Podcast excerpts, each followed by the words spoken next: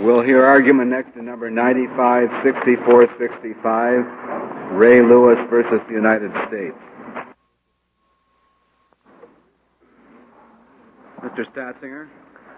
Mr. Chief Justice, and may it please the court, by requiring jury trials in all criminal prosecutions, the framers made a lasting statement about the structure of government and the balance of political power. In cases where the threat to liberty is dire, the power to convict does not belong to the state. It belongs to the people themselves. The framers regarded the jury trial as such a potent instrument against government oppression that they included the guarantee in the, Constitution not once, but twice. These bedrock political values, the plain language of the Sixth Amendment guarantee, and this court's decisions construing the Sixth Amendment all point toward a single conclusion. My client, who faced one year in prison on the two counts on which he was tried, was entitled to a jury trial. But wouldn't be if the, if the counts were split up into two separate prosecutions? Uh, that is correct, Justice Ginsburg. Ginsburg. So if we accept your view in order to make anything but sort of a farcical rule, we would have to, I suppose, uh, have a have a rule of, of uh, compulsory joinder. Uh, I disagree with that. With all respect, Justice Souter, uh, the reason is that, in the first place, uh, it strikes us as very unlikely that the government would seek to sever counts in order to circumvent this rule. Um, and the reason is that for that is that the government derives a benefit from joining counts and has every incentive to join them and not to sever them. Um, well, it may, it may not. I mean, it may, it may uh, get a benefit if the if the evidence, in fact, is is common to all of the counts or all of the uh, separate indictments. Uh, but if the government really wants somebody to do uh, uh, the maximum amount of hard time, I suppose even under the guidelines, there's there's uh, there's some reason to believe that the total will be greater if they're tried separately. So the so the government might be under under conflicting uh, motivations, and it, it, might in some cases decide to sever. And, and, I would suppose if it does, unless we have a compulsory joinder rule, uh, then, then the rule that you argue for is not going to be of any practical effect.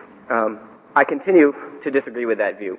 Um, I think that the value to the prosecution of joining counts would outweigh those concerns because the government would get not only the administrative convenience of a single proceeding, but it also does derive a tactical advantage from joining the counts in the first place. Um, the finder of fact gets to hear evidence that the defendant is in essence a worse defendant because he or she has committed more than one offense, and there's also the possibility of some sort of spillover that might bolster some of the weaker counts. You, at any rate, are not arguing for a compulsory joinder rule along with your view of the jury trial requirement. I am not, Mr. Chief Justice. Um, to the extent necessary, we believe that the due process clause might give sufficient protection, protect against that kind of abuse. Um, Mr. Statzinger, how, how, does your, uh, how, how does the rule you're urging square with the proposition that you cannot avoid jury trial requirement by by committing uh, um, that you will not ask for uh, a sentence of more than six months? I mean, can the prosecution, by making that commitment, and the judge by saying at the outset, I, uh, it is understood that uh, that whatever, even if the defendant is found guilty, he will not be sentenced for more than six months. Can you eliminate the jury trial obligation by doing that? Uh, no, you cannot, Justice Souter. Now, now, why would uh, why would uh, that be consistent with the rule that you're urging here? It seems to me uh, what it means is by subtracting, you can't avoid the jury trial. Why, by adding, should you uh, should you require it? Uh, the two positions are entirely consistent, Justice Souter, for this reason. He, he's Souter. I'm Scalia. I'm sorry, Justice Scalia. You have paid me a great compliment. With that proposition, I agree. Our jurisprudence is very similar. I can understand. it's just your questioning is similar. Yeah. Justice Scalia, the two propositions are not in conflict, and the reason is because the way this court has defined criminal seriousness for jury trial purposes is by looking at the authorized penalty. Um, regardless of whether it's the authorized penalty for a single serious offense or for the aggregate author- authorized penalty of petty offenses. Once a case is serious, it is serious in the same way, regardless of whether it is serious by virtue of aggregation or serious because of the authorized penalty on a single Well, so then it, it's not just the the power of the judge that you're concerned with; it's the dignitary or the the interest or the stigma that's attached to the crime.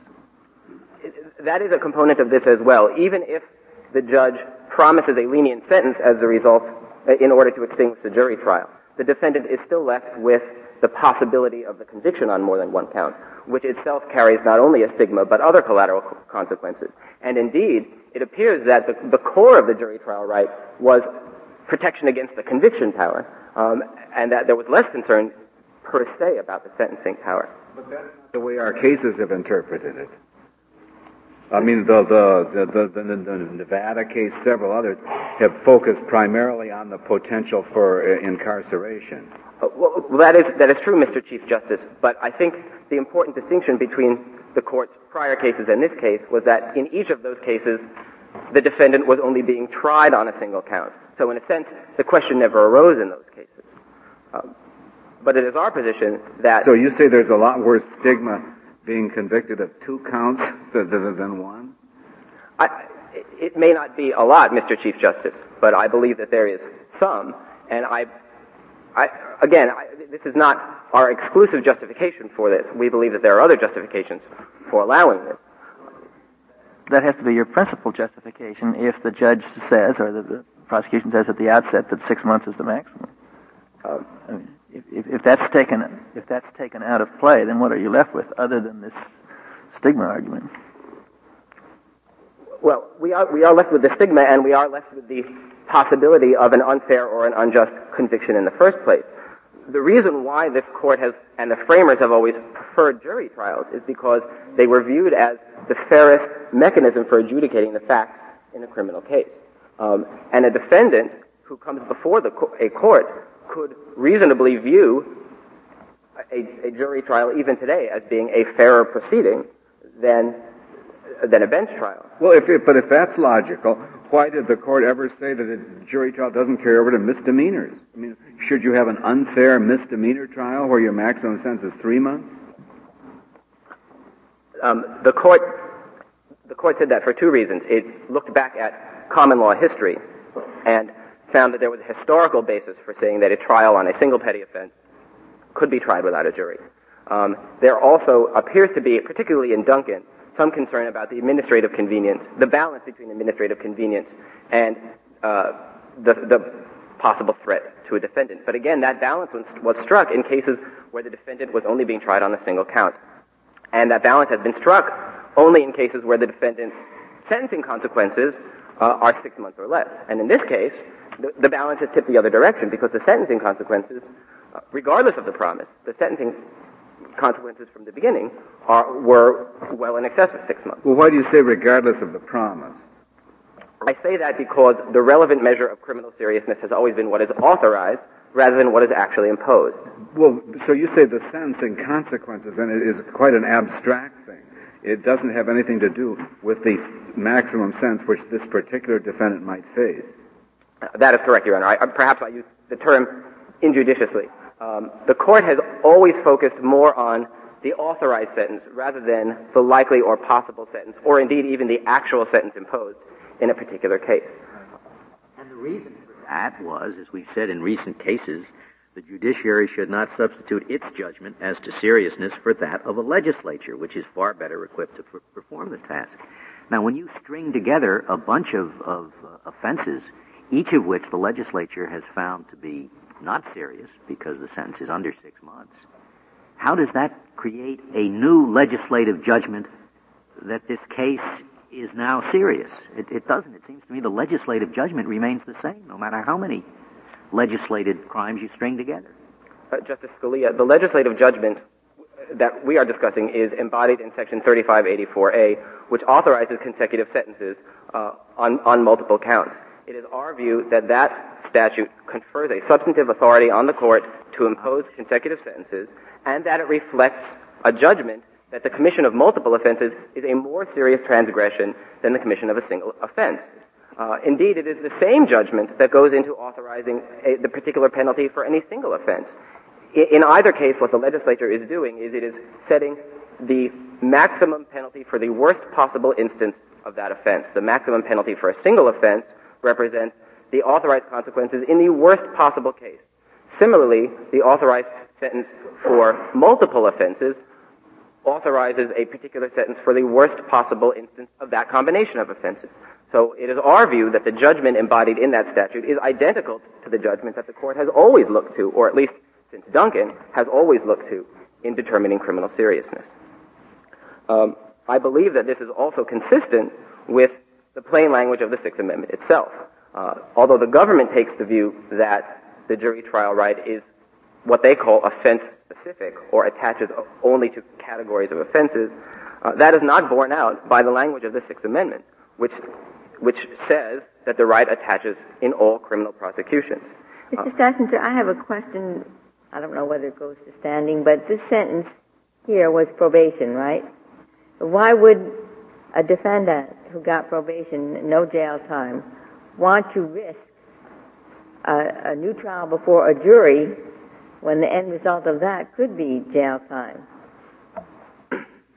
I don't think it is a standing question. Um, I think that the answer to that, Your Honor, is that um, we view the likelihood of an increased sentence, assuming he were convicted on retrial, uh, as, as very slim. And uh, the North Carolina versus Pearce line of cases, we think, protects Mr. Lewis from a more severe sentence um, should the case be retried and should the retrial end in a conviction.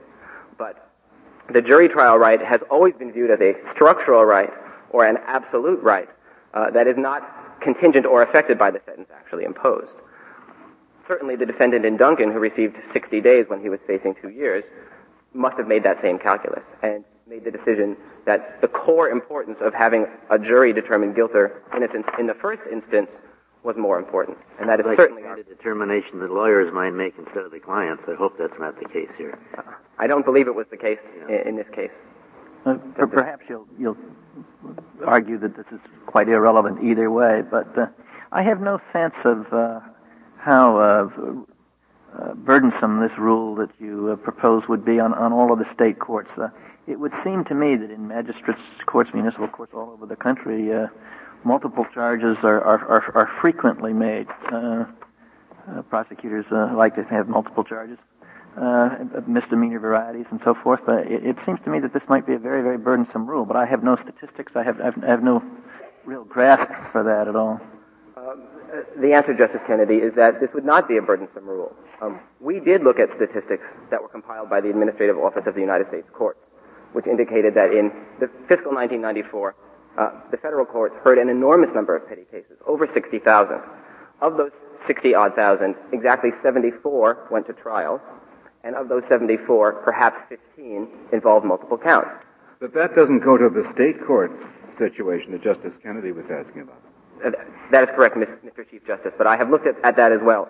Um, one of my amici has indicated that their research indicates that at least 30 states already grant, either by statute or state constitution, a jury trial right that is broader than what the Sixth Amendment requires. My own research indicates that the number is more like 34. So we are, in fact, talking about a very small number of states to begin with. We were talking about 17 or 20, I guess. roughly 17 or 20, Mr. Chief Justice. I might add that um, I think that the, the, the real instance where that burden was looked at and rejected was in Duncan when the court applied the jury trial right to the states in the first place. I think that the balance struck then was the appropriate one, and that there certainly has nothing that has been changed in the last 30 or so years to indicate that the balance should now be weighted in favor of administrative this, convenience. Uh, this, this, no one is saying here that Duncan should be changed. This is just an application of Duncan. And surely it's a fair question of uh, how is this going to affect prosecutions in the states? I, agree that it is, a, it is a fair question, Mr. Chief Justice, but I believe that the answer to the question is that it will not have a tremendous impact on the states. Well, it, it seems to me likely that it will because six months is a, is a fairly common cutoff point for petty offenses. And it seems to me uh, quite ordinary, quite frequent uh, for prosecutions to charge more than one petty offense. Even if it is, Justice Kennedy, um, the possible consequences to a defendant who has a, large number of six-month offenses stacked up are severe indeed. So severe, we believe, as to trigger what the Sixth Amendment was in, intended to do, which is to protect defendants who are facing serious consequences from the potential abuse of power that the framers saw in a bench trial. Uh, so even if it is a even if it is a large number of cases, which I dispute, I submit that the Sixth Amendment values that that situation implicates are in this case more important. I suppose you're arguing that the larger the number, the more important it is to vindicate the right. I don't need to argue that, yeah, Justice Stevens, but yeah. but it may well be right. Um, certainly, um, with respect to what the Sixth Amendment really means and the core values that it contains, um, a society in which large numbers of defendants subject to many years, and the government would concede that there is no limit, you know, potentially unlimited exposure, that those are exactly the kinds of cases that the Sixth Amendment is supposed to cover. And that can well, well, but you you argue that there's no right, even if there's even if there's an agreement in advance or uh, undertaking in advance to limit the, the, the, sentence. I do agree with that, uh, and again, I I say so for two reasons. The first is that, the, and I say this with all respect, that the, the core value of the Sixth Amendment is to protect defendants from judges, um, and I think it would be uh, contrary to what the framers envisioned in the Sixth Amendment if judges could single-handedly or unilaterally take away or remove the power that was supposed to curb their power in the first place. Um, I also, so I mean, that is, really is our, our primary uh, point of view on that. Um, and I think that the record in this case actually serves as a good illustration of the dangers of allowing it. Um, the record in this case contains a lengthy argument about the legalities of trying this case without a jury, but no mention at all of the seriousness of the case. Um, and it is plain from this record that the pretrial promise here was simply a manifestation of the magistrate's desire to try this case without a jury. And I submit that this is the precise evil that the framers were concerned about when they insisted on the wide use of jury trials to begin with. Um, I would like to uh, return to the preliminary question of the authorities suggesting that this case was indeed a serious case and worthy of a jury trial to begin with. And I think that uh, the court's decision in Codispoti uh, is uh, really on all fours with this situation. Well, except Codispoti, that there was no limit on the uh, sentence for contempt, was there? Uh, there was no limit on the sentence for contempt. Then it really isn't on all fours, is it? Uh, Mr. Chief Justice, it's all, on all fours on the preliminary question of whether the prosecution was serious enough to trigger the jury trial right in the first place. Um, in that case, the court concluded that a, a, trial on joint petty counts, in that case contempt counts, um, was a serious one when the aggregate penalty, petty penalties exceeded 39 months. Uh, and I, don't think that there can be a meaningful distinction between Codispoti and what was happening here in terms of the preliminary, que- preliminary question of whether the case was serious. It is true that uh, the Codispoti decision did not involve a pretrial trial sentencing stipulation. Except that if, if our guideline is for determining seriousness, what the legislature determines is serious, then Codispoti has no relevance for us because the legislature hadn't made that determination. It, it, it does, Justice O'Connor, because the court has repeatedly said that the actual sentencing decision in a contempt case represents the identical judgment to the legislative judgment in a statutory offense case. Um, so it is our view that, uh, in, in a sense, the court has turned to the sentence imposed, actually imposed in contempt cases as a substitute for the legislator's judgment, but the court has always viewed them as equivalent. Um, Add that in Codispoti, each individual sentence was for less than six months. So when you combine that with Blanton, you have a series of six months offenses. That's your argument, isn't it? Yes, Your Honor. All right. So, so that's and uh, go ahead. I just wanted to. Yes. Our, our, position is that a series of six amendments, when uh, six six month counts when joined, triggers a jury trial. When they are tried separately, they do not, because if each individual trial on a single petty offense falls outside of the Sixth Amendment, then any individual one does. Moving back to the pretrial sentencing stipulation, again, um, there is a secondary reason, uh, besides the policy behind the Sixth Amendment, that I think indicates that such a stipulation procedure should not be authorized in this case. And the reason is that it is inconsistent with this court's decisions that have refused to hold that the sentence actually imposed can deprive someone of a jury trial. Um, the relevant question is and always has been whether a serious sentence was authorized by the legislature, and the court has consistently held that a judge cannot trump that view of seriousness. Uh, and in fact, the court has had many opportunities to look at this rule and has never changed it. Uh-huh. Maybe I should ask you, because the thing that I find difficult with Codispoti is it seems to me that Codispoti, you have cases that stand for the proposition if you have more than a major offense, minor offense, you have to have a jury. All right? And here we have only minor offenses. Codispoti seems to stand for the proposition that if you add them all up and they add to more than six months, you have to have a jury. Right? Yes, right? So why isn't the obvious answer to that here? Well, the Constitution forbids your client from being punished by more than six months. He wasn't. End of case.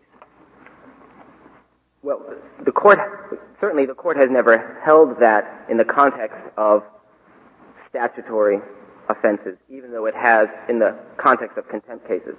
And I think one problem with that is that it would have the, in a sense, perverse result of granting a broader Sixth Amendment right to contempt cases than to statutory offense cases. Um, Why? Because the contempt cases where the counts were the contempt cases where the counts were stacked would always trigger a jury trial, right? Uh, unless there was such a promise. There need be no promise. The Constitution forbids a person tried for a series of minor offenses, each of which has a maximum, from going to prison for more than six months. If they try to put him in for more than six months, he's released on habeas.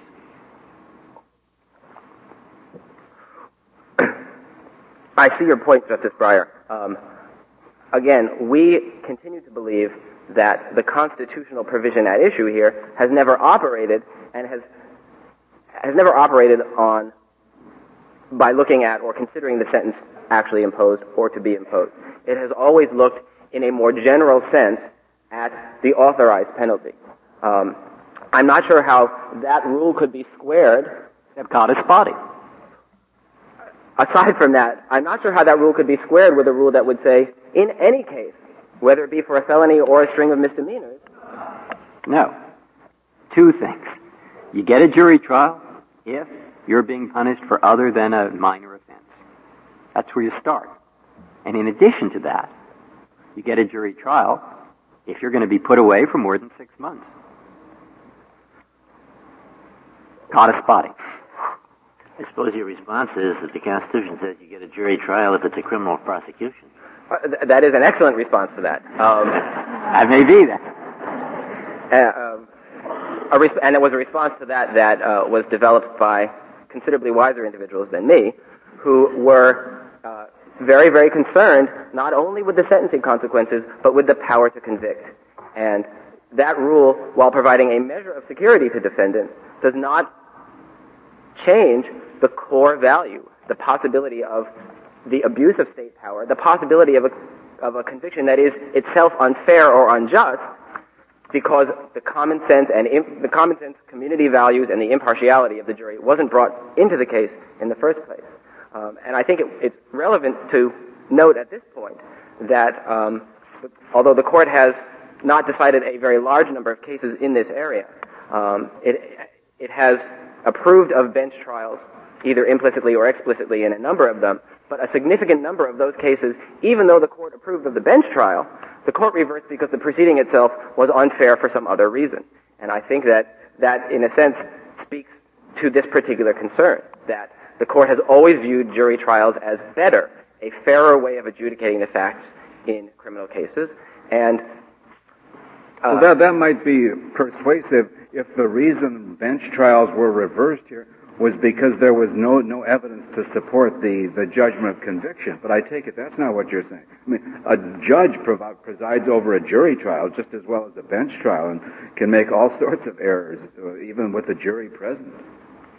Uh, of course he can, Mr. Chief Justice.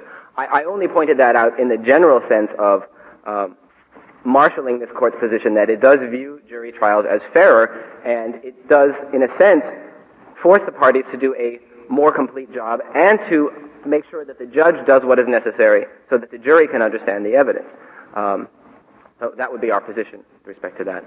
Um, I'll reserve the remainder, remainder of my time for rebuttal. Very well, Mr. Statzinger. Uh, Ms. Pillard, we'll hear from you. Thank you, Mr. Chief Justice, and may it please the Court. In our view, any case involving only offenses that Congress has defined as petty may be tried without a jury. Petitioner has no right to a trial by jury because both of the offenses in this case were defined by Congress as petty. Petitioner acknowledges that the United States could have charged him of the same offenses in two separate informations and tried him without a jury in two separate trials. In fact, he could have been tried in separate seriatim trials before the same judge on the same day, and he could have been sentenced to a total of a year in prison in the two proceedings. In petitioner's view, he would have had no jury right in that situation. The petty character of obstruction of the mails is unchanged by the prosecutor's decision in this case to try the two counts together. Of course, it's true that in the examples you give, those would have been separate prosecutions. Those would have been separate prosecutions. Where here you have one prosecution. Here you have one prosecution. The. Constitution refers to prosecution as the test. We believe there's no basis to petitioner's textual argument that the constitutional reference to criminal prosecutions means that the prosecution as a whole is the relevant unit for purposes of the jury right analysis. The petty offense exclusion has already made clear that criminal prosecutions exclude prosecutions of petty offenses. Moreover, this court in Callan versus Wilson uh, specified that the Sixth Amendment did not expand the jury right as articulated in Article 3 of the Constitution. Article 3 refers not to prosecutions, but to crimes. And this court's cases have made clear that crimes as specified in Article 3 and that criminal prosecutions as specified in the Sixth Amendment are limited to serious crimes. Therefore, petitioner's argument reduces to arguing that serious offense prosecutions are covered by the Sixth Amendment. It doesn't support the weight he tries to give it. Um, under the petitioner's theory, uh, the, the, criminal prosecution theory also makes no sense. Um, because under his theory, an individual charged with two petty crimes that are tried separately, but who faces the same total year consequence, would be treated differently from an individual who's charged with those two petty offenses in one but proceeding. he argues as a practical matter the prosecution isn't going to do that. If you've got a couple of petty offenses like this, why would the prosecutor separate them? Well, the joinder rule is is uh, discretionary. It's not mandatory. Understand, but isn't it isn't it in 99 and 99 hundredths percent of the cases of this kind that would be tried jointly? I think there there are plenty of practical situations in which uh, two offenses, perhaps arising one uh, a couple months later than the other, might happen to go to trial separately. That individual could have, yes, have seriatim you can trials. give a lot of hypothetical cases, but it's a practical matter. It's just a waste of time to have two separate uh, trials in a matter like this. I mean, prosecutors don't, are too busy to do what you're suggesting, it seems to me. The, the, um, the basic point, though, is that you look not to the prosecutor's decision under Rule 8 whether to join or not to join, but the established methodology for determining which offenses are serious is to look to the legislative assessment of the seriousness of the offense or the offenses. And the prosecutor's decision whether or not to join is not a legislative um, assessment. When the legislature authorizes a maximum sentence of six months incarceration. That's the legislature's but determination. Can you not say the legislature has authorized a maximum punishment of uh, 12 months on the facts of this in this particular prosecution? No, and that follows on the um, response that Petitioner's Counsel gave to Justice Scalia. Petitioner's Counsel relies on Section 3584, which authorizes consecutive sentencing. However, that provision is not a prosecution-specific provision. That provision applies equally to the cases that are the two petty offenses that are separately tried, seriatim, as it applies to the two cases consolidated together. So you can't say that that's a legislative determination speaking to the seriousness of any particular offense or well. The legislature has certainly decided that if these two misdemeanors are tried together, the judge is authorized to impose a sentence of 12 months. The, the um, Congress. Is that not correct? The Congress. Uh, Justice Stevens, I think it's not correct because 3584 speaks to, to, the situation of multiple crimes without regard to whether they're tried together. Correct. Whereas petitioners it includes the cases that are tried together. It does, but it includes the cases and it does authorize separately. in the cases that are tried together a 12-month sentence. I, th- I think my point, Justice Stevens, is that because that legislative authorization, 3584, speaks equally to the situation of separate trials and to the situation of trials together, it, it can't reflect a determination by Congress that the together It situation is more serious. that two misdemeanors are more serious than one, or twice as serious as one. That's precisely right. It doesn't reflect that because the two tried separately, as petitioner concedes, are not subject to the jury right. And therefore, that congressional determination, were that not subject to it because they're not two, there's not one prosecution within the meaning of the, of the Sixth Amendment. Moreover, I would point to the, uh, this court's language in Blanton versus Las Vegas, in which the court uh, pointed to the relevant legislative determination of seriousness as the determination that the legislature includes within the definition of the crime itself.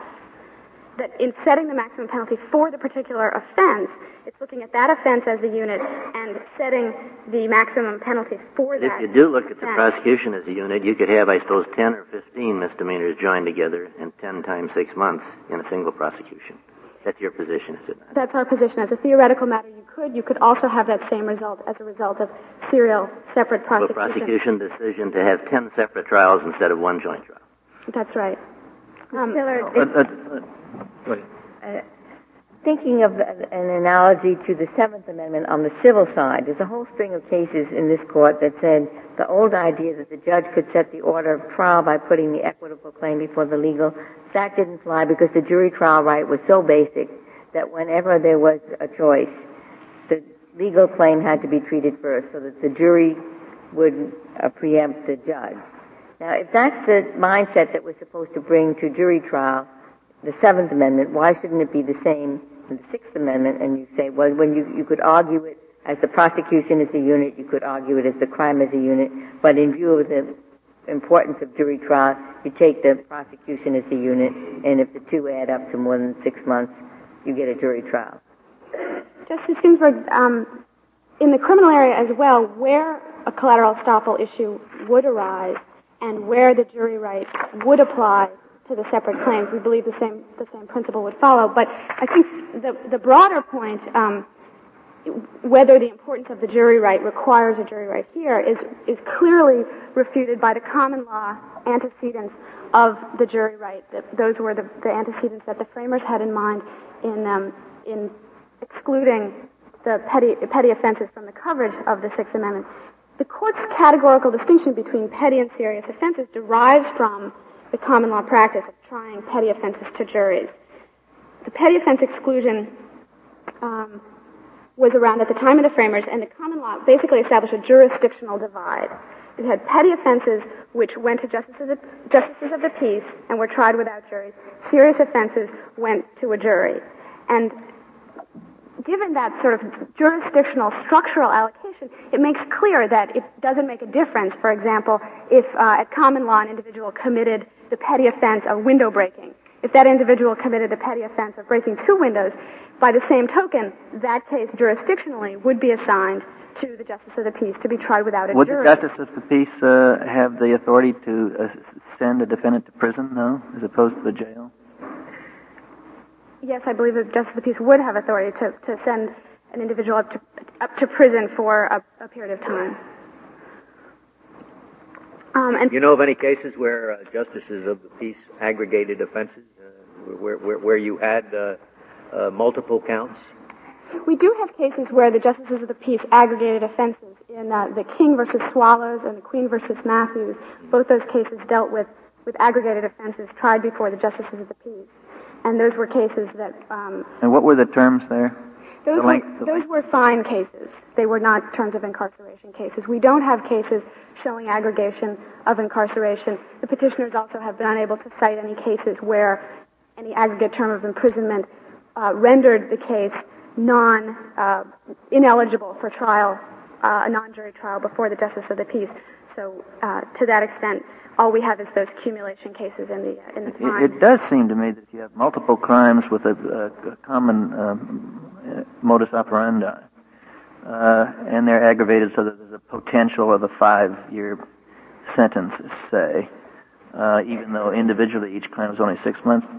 Uh, there, there is something disturbing about saying that the defendant must stand before the judge without the protection of the jury in that case. I, I recognize that he could to go before the judge in five different days, although that, that would assume that the, the government would uh, deliberately try to defeat the jury trial right.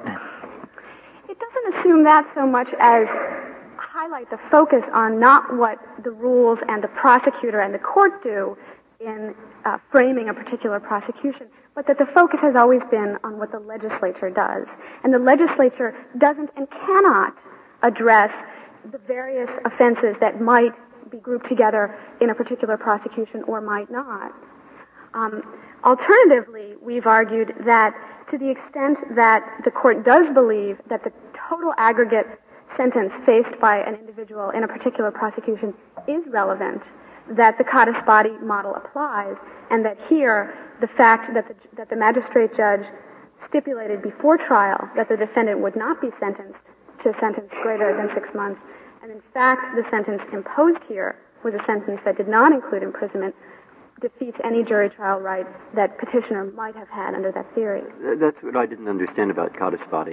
Uh, it seemed to me the language there was continuously referring to what the sentence for a series of minor offenses actually was, not what he faced. We don't. I, but I, and if that's so, then there'd be a constitutional bar. But I don't know that that is what it meant. I mean, I, that's what I was. That's why I was quite interested. What you thought. We don't think it makes a constitutional difference whether the ultimate sentence is less than six months or whether the the promise at the outset of trial. If it's a promise, I mean, there's something rather disturbing about saying any one of you know several thousand magistrates here at some point, or judges or whatever, they're all just going to take it on themselves, and they might say some words, and then we'll get into an argument about what they meant. And I mean, this whole set of rules, I take it, is a judge-made effort to create a kind of rough order on a common law that was very unrough in terms of the meaning of criminal proceeding.